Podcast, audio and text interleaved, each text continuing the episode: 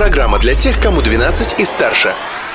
Колесо истории на «Спутник FM.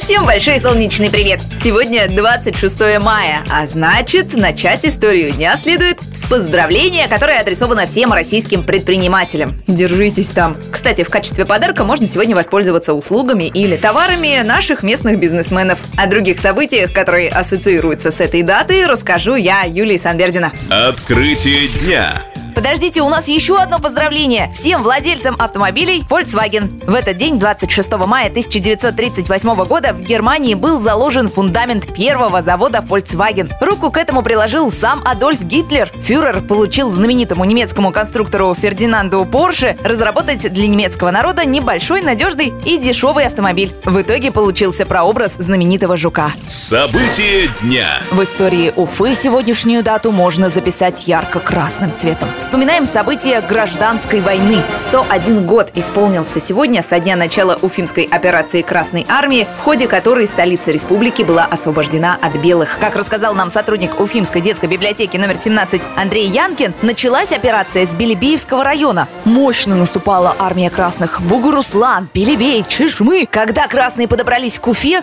белые взорвали железнодорожный мост через Белую, чтобы они не вошли в город. Но армия красных все-таки переправилась через тогда еще полноводную реку и взяла Уфу, продолжает Андрей Янкин.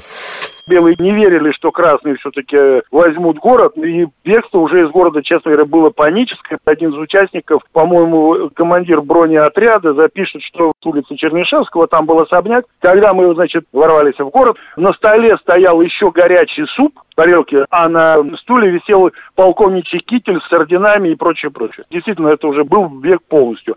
9 июня город был освобожден. Следы уфимской операции по-прежнему можно найти в разных уголках города. Многие находки хранятся в Республиканском национальном и музее Чапаевской дивизии, что расположен в селе Красный Яр Уфимского района. Пусть всегда будет солнце, пусть всегда будет мир. На этой солнечной ноте, пожалуй, закончим. Новое путешествие в историю дня завтра. Искренне ваша Юлия Санбердина.